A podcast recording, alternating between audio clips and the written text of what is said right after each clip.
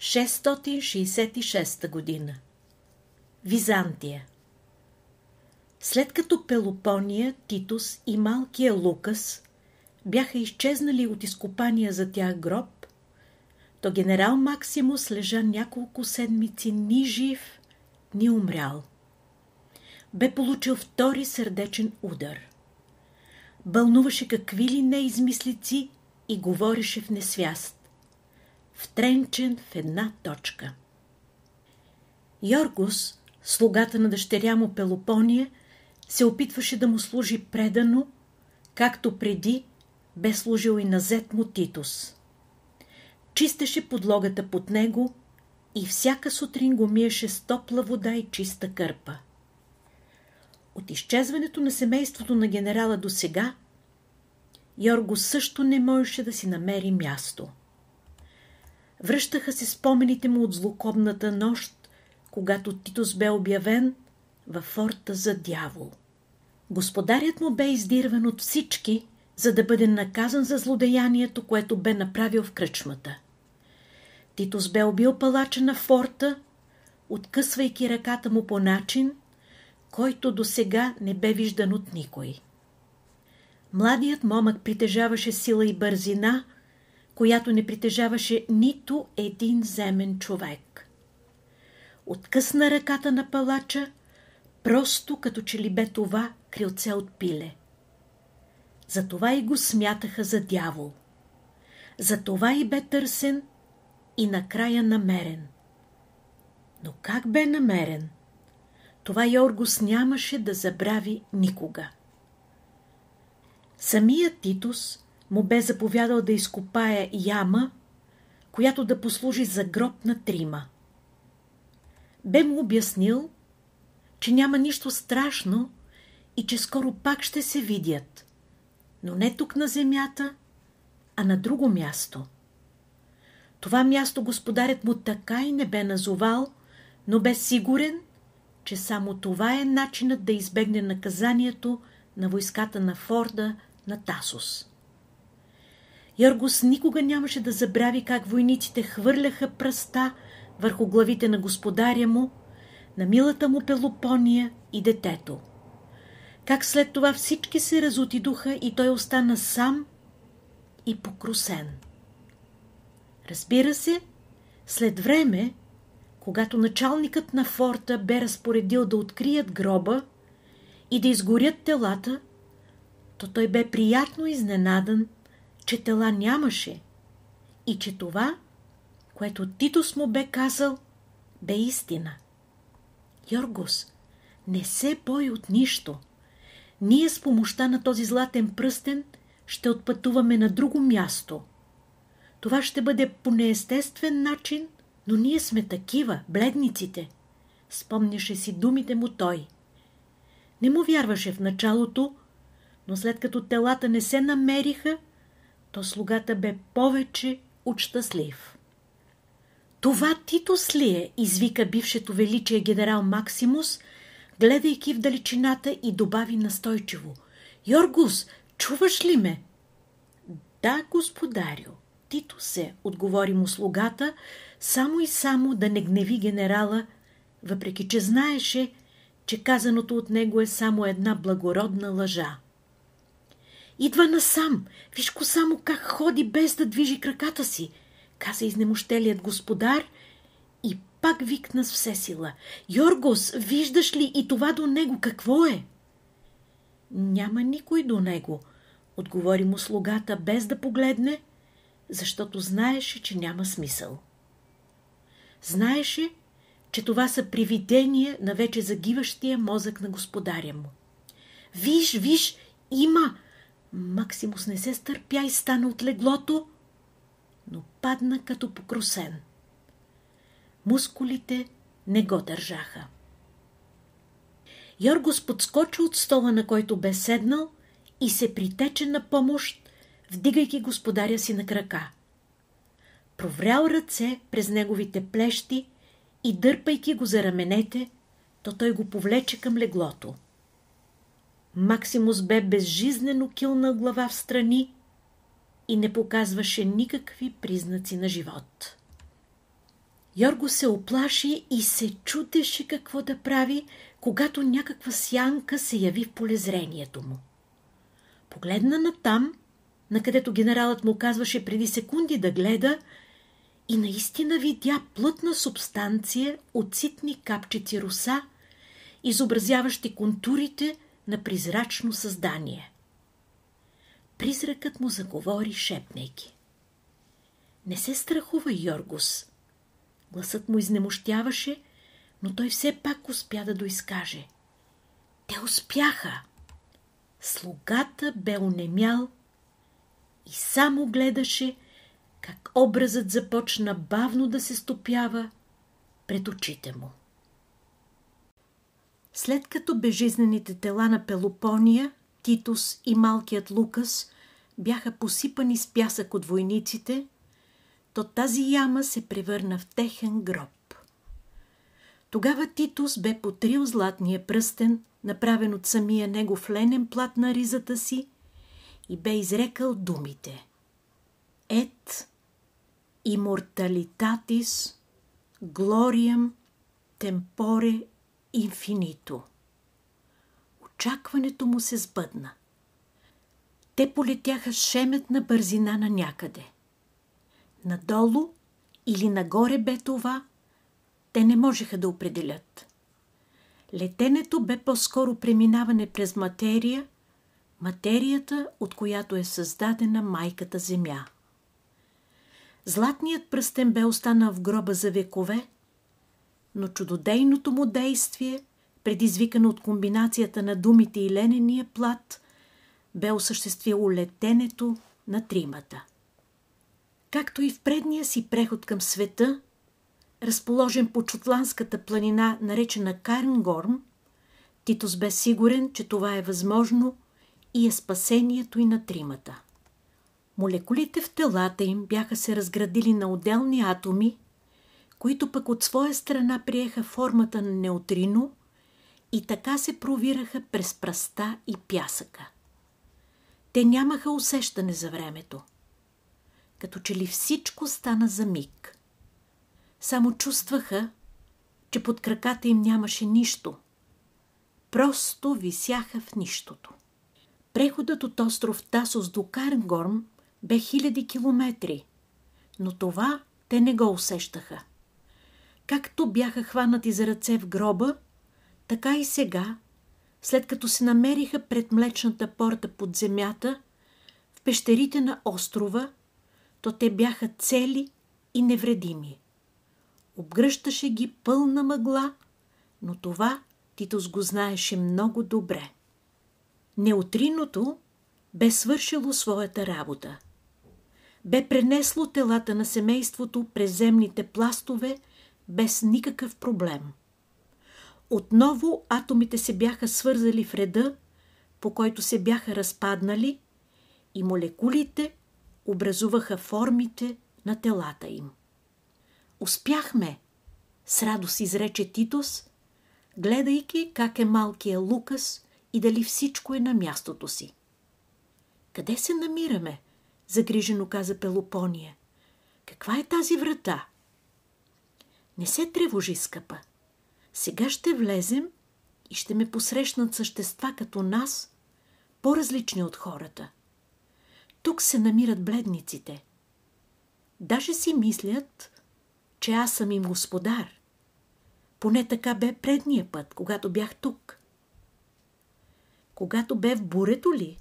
когато красивата Изора, приятелката на пирата Джакомо, ме целуна в тъмното, но си мислеше, че си ти, усмихна се Пелопония. Да, точно тогава, каза с насмешка в гласа, но продължи с сериозен тон. Подай ми пак пръстена. Само с него можем да влезем вътре. То е нещо като ключ. Добре са го измислили, нали? Пръстенът го няма, извика Пелопония. Няма го. Вижда не би да е в джоба ти. Нали ти го дадо, когато бяхме в гроба? Останал е горе. Ужас се появи в очите на бледника Титус. Ами сега? Той започна да удря във вратата, която бе облята в скреш и белота. Всеки удар потъваше в нищото. Никакъв звук, като че ли биеше в масло. Пелопония се огледа. Навсякъде бе белота и мъгла. Само за скрежената врата се виждаше. Но врата, която не можеше да се отвори с нищо. Погледна надолу. Нямаше нито земя под краката си, нито опора. Зачуди се как ли стоеше без да падне. Бе се опряла на Титус и бе хванала Лукас за ръка. Погледни надолу, каза тя, дърпайки го за ръката. Но не се плаши. Да, да. Паника се промъкна в душата на момъка.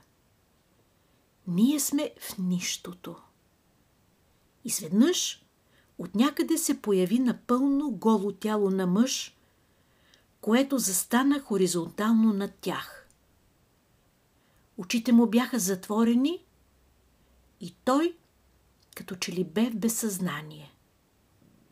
Имаше дълга бяла коса, сплетена на плитки. В ръцете си държеше дълъг прът, от чийто край излизаше мека светлина и осветяваше мъглата в червено. Тялото бе във въздуха и не помръдваше нито нагоре, нито надолу. Титус го забеляза и веднага си спомни как по панаирите на острова идваха така наречените магове, които се отлепваха от земята и оставаха неподвижни във въздуха. Но знаеше, че те имаха нещо общо с дявола и много се страхуваше от тях. Сега, след като едва не се сблъска с тялото на този, може би също мак, младежът се вцепени от страх. Тялото се наклони в страни и светещия прът се изплъзна от ръцете на мъжа с бялата коса. Премина покрай Пелопония и се понесе надолу в мъглата. Тогава неочаквано Лука се освободи от ръката на майка си и със светкавично движение се втурна след него и го хвана с малката си ръчичка. Натисна някакво копче и прътът засия още по-силно. Мъглата се отдръпна, като че ли бе жива и се откри гледка, която много озадачи както Титус, така и Пелопония. Те се намираха в нещо като прозрачен купол с едно отверстие, на което бе поставена заскрежената врата. Явно този купол бе изпълнен с материя, която представляваше мъглата. Светлината й действаше по някакъв начин, защото мъглата се разсейваше веднага, след като лъча се докосваше до нея. Тази жива материя държеше телата на всички стабилно в пространството. Детето насочи лъч светлина към голото тяло на мъжа и материята, която го обхващаше, веднага се сви и тялото полетя с голяма скорост надолу с главата. Пелопония схвана веднага какво става и извика. Лукас, веднага ми дай този прът. Детето се почини и го подаде. Той бе лек като перце. Дори нямаше и тегло. Жената го взе и го насочи пред нея. Мъглата се разтвори и тя полетя надолу, но успя да се хване за пръта и го постави между краката си. Започна да схваща как да го управлява и се насочи към Титус и Лукас, които я гледаха как лети наляво-надясно. Тя мина на метър разстояние от тях и им се усмихна. Аз летя, извика тя. После добави ентусиазирано. Ще направя малко обиколки, за да видя къде сме. Нещо, като в пещерата с скорпионите, в която бяхме на Тасос. Титос бе все още вцепенен от висящия над него мак. гледаше как Пелопония почти се забавлява с този прът. Изведнъж мъжът с бялата коса отвори очи и се вторачи в Титус. Огледа се и като видя, че прътът му го няма, започна да духа мъглата. От устата му заизлиза зелен въздух, който, както и прътът, гонеше мъглата. Така той се завъртя вече вертикално и се изправи срещу Тито с цялата си дължина. Бе доста висок и надвишаваше младежа с поне две глави. Ти пък кой си? И какво правиш тук? каза магът на чист гръцки език, обръщайки се към Титус. Явно му бе познато това място, защото се държеше непринудено и без паника. Имаше и студенина в очите му. От устата му излизаха все още малки зелени облачета, които караха мъглата между тях да се разпръсква. Аз съм Титус, а това е синът ми Лукас, запелтечи младежът, явно объркан от държанието на мага и страхопочитанието към него. Въпреки всичко, той се осмели да добави. Вие мак ли сте? Ха-ха-ха! Де да бях смъртен! Аз съм от наказателния отряд на така наречения от вас земните ад, скъпи ми Титус. Идвам да прибера един избягал от там, каза служителят от Ада и добави със сериозен, много писклив глас. Но ми трябва неотриното ми уръдие, което го забелязвам да се движи насам натам с някой, който го е яхнал, както вещиците в средните векове. Това е жена ми, Пелопония, и не смейте да я наричате вещица, опити се Титус, засегнат от обидата на мага, защото... Защото какво ще ме убиете ли? Белокосият не го изчака да се доизкаже и се закиска. Аз отдавна съм мъртъв, скъпи ми Титус. Нали така се казвахте? Да, така се казвам, но... Как така мъртъв? Затрепери пак от страх младежът. И кого търсите? Тук няма никой освен нас. Нямате си и представа какво става тук в този купол, зашепна му магът. Това е предверието на ада. А тази вещица ми открадна метлата.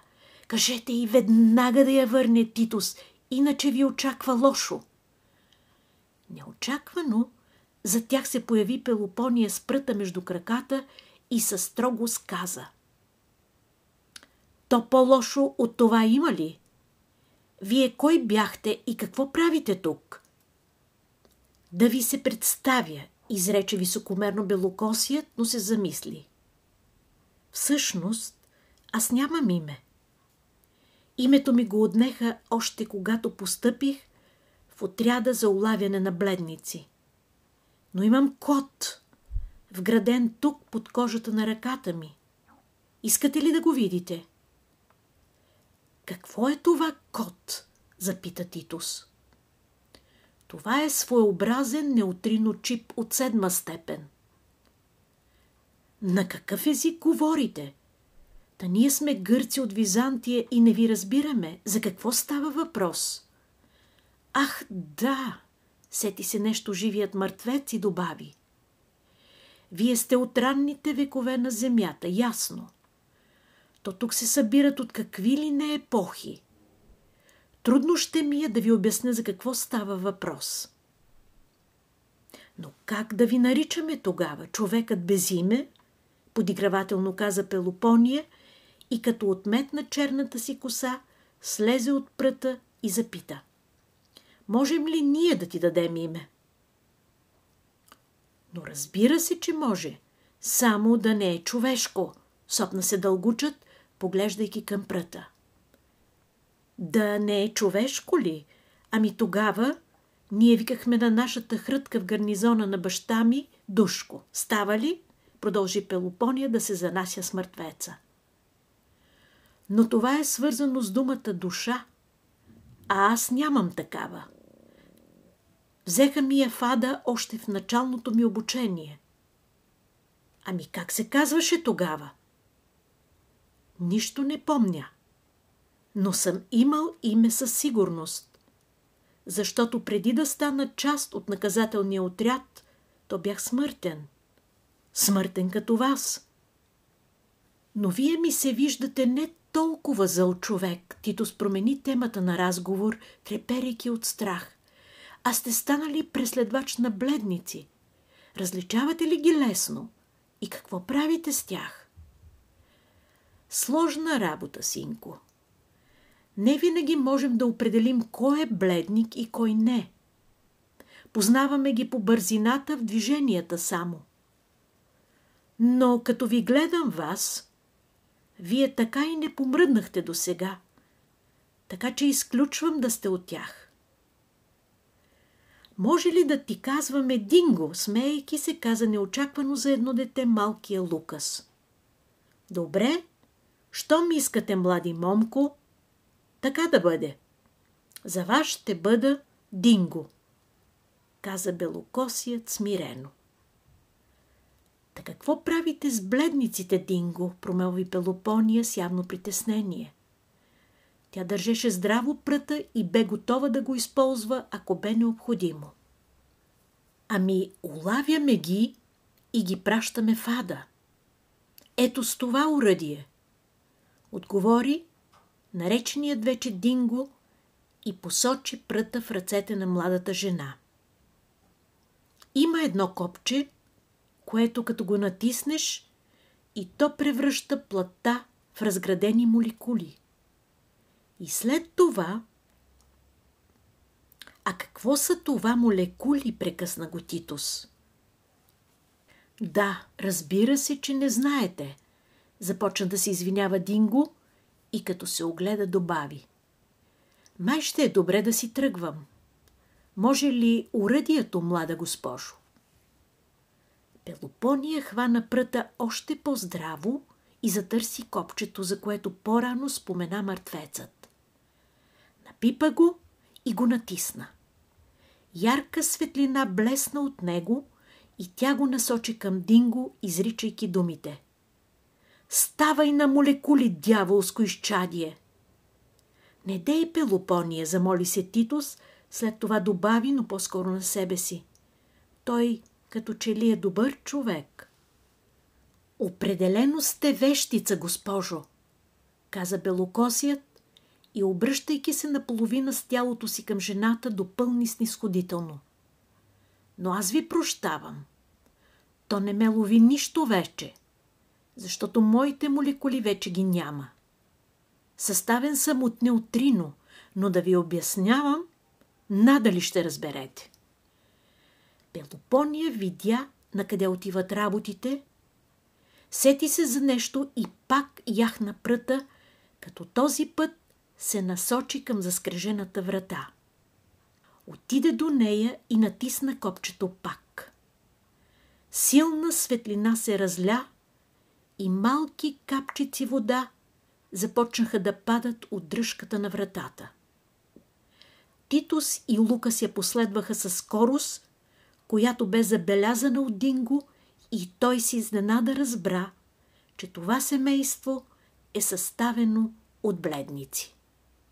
Този момент вратата се отвори и някакво създание, облечено с бяла роба, излезе отвътре, бързо ги хвана за ръцете и ги въвлече в помещението. Живият мъртвец, наречен от Лукас Динго, остана с отворена уста. Искаше да извика нещо, но така и не се получи никакъв звук. Само значението бе нещо като Дайте ми уръдието поне, сега ще ми изхвърлят и от отряда. Вие сте Глория, каза Титус, и това бе първото нещо, което той си спомни. Остава и доктор Лукас да е някъде тук наблизо. Разбира се, господарю, това съм аз, отговори жената със светли очи, облечена с прозрачна синкава материя и почти летяща във въздуха. Краката й изобщо не докосваха пода. Добре дошли пак във вашето владение. Да, моето владение, повтори Титус, за да не обиди жената, която ги спаси от преследвача Динго. Така да бъде. Водете ме тогава. Титус бе тук преди време, пак зад същата тази врата. Но тогава бе с златния пръстен в джоба си. Той си спомняше от тази случка, само как те с Глория и доктор Лукас бяха се спуснали стремглаво право надолу в мъглата. И само това. Всичко друго бе заличено от съзнанието му.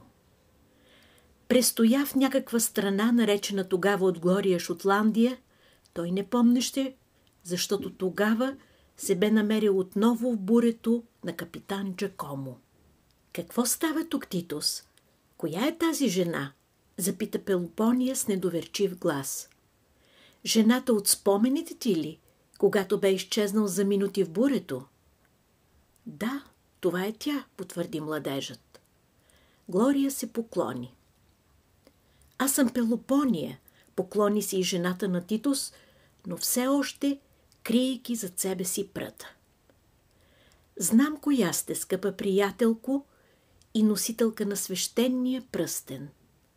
За мен е чест да ви съпроводя до нашите земи, каза Глория, но забелязвайки част от пръта, наречен от Динго уръдие, то тя промени изражението на лицето си. Неутринов сърп. Откъде го имате? До сега никой не бе успявал да се приближи до него без да умре.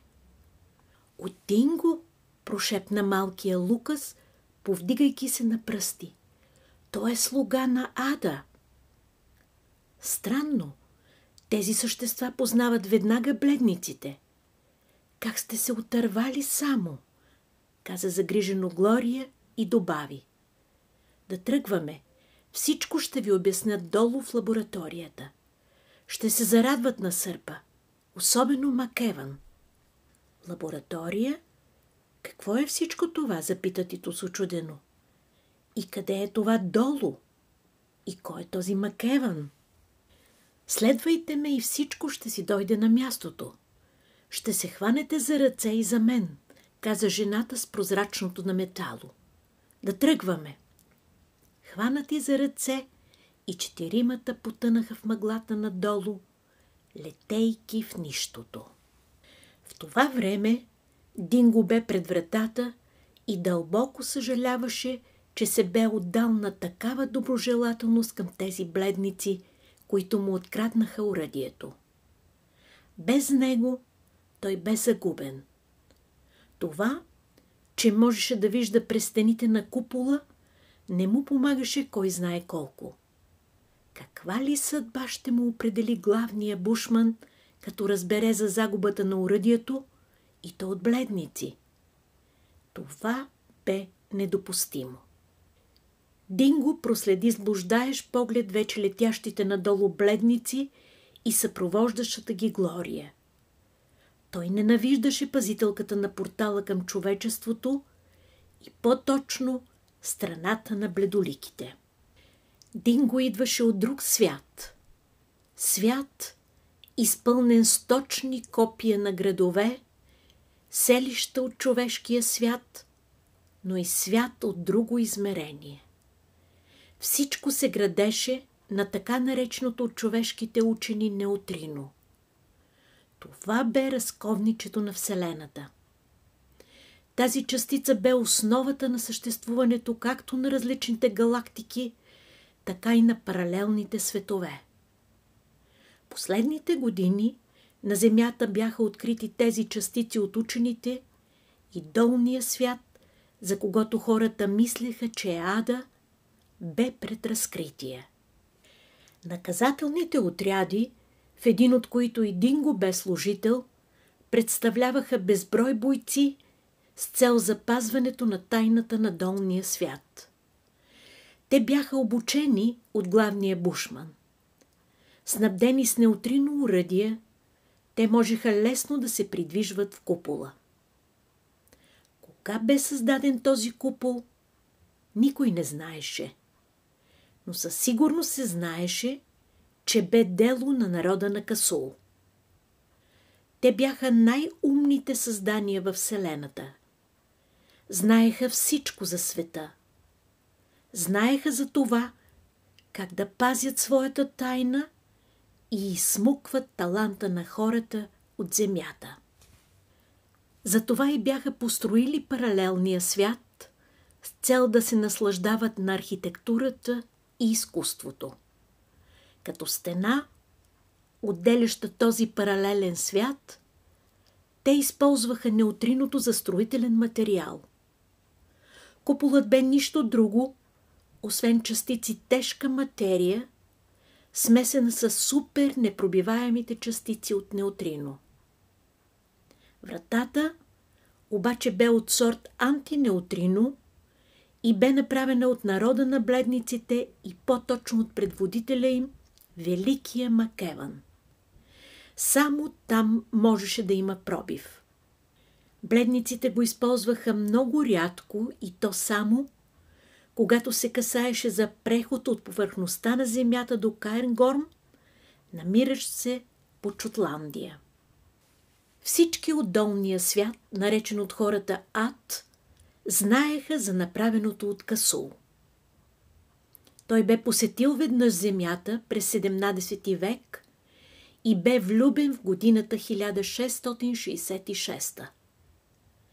Тогавашното му посещение бе кратко, само няколко части от секундата, но той бе попил всичко с всичките си хиляда на брой сетива. Съществата от Ада не можеха да съществуват на Земята.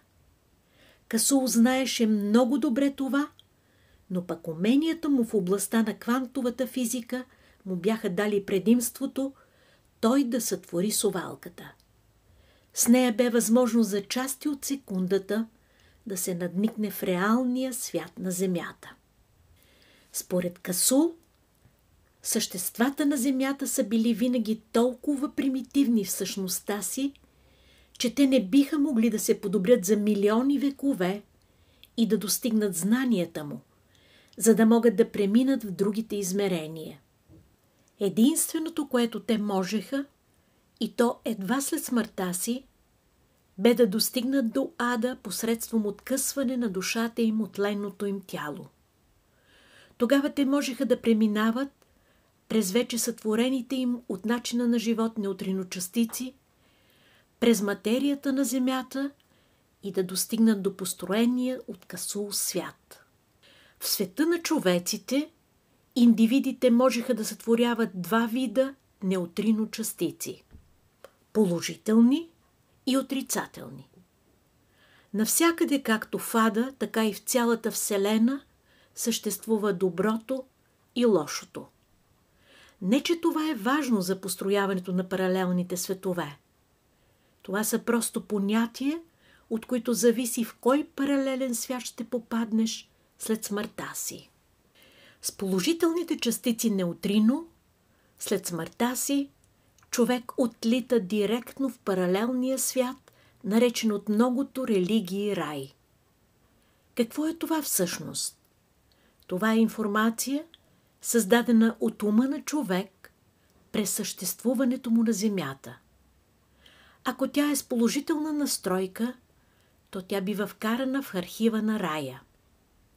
След като бъде отцедена, то тези частици заминават обратно на Земята за нови изживявания и нови натрупвания на данни. Всичко това, докато дадена душа натрупа достатъчно отрицателни частици, за да може да потегли към другия паралелен свят, наречен ад.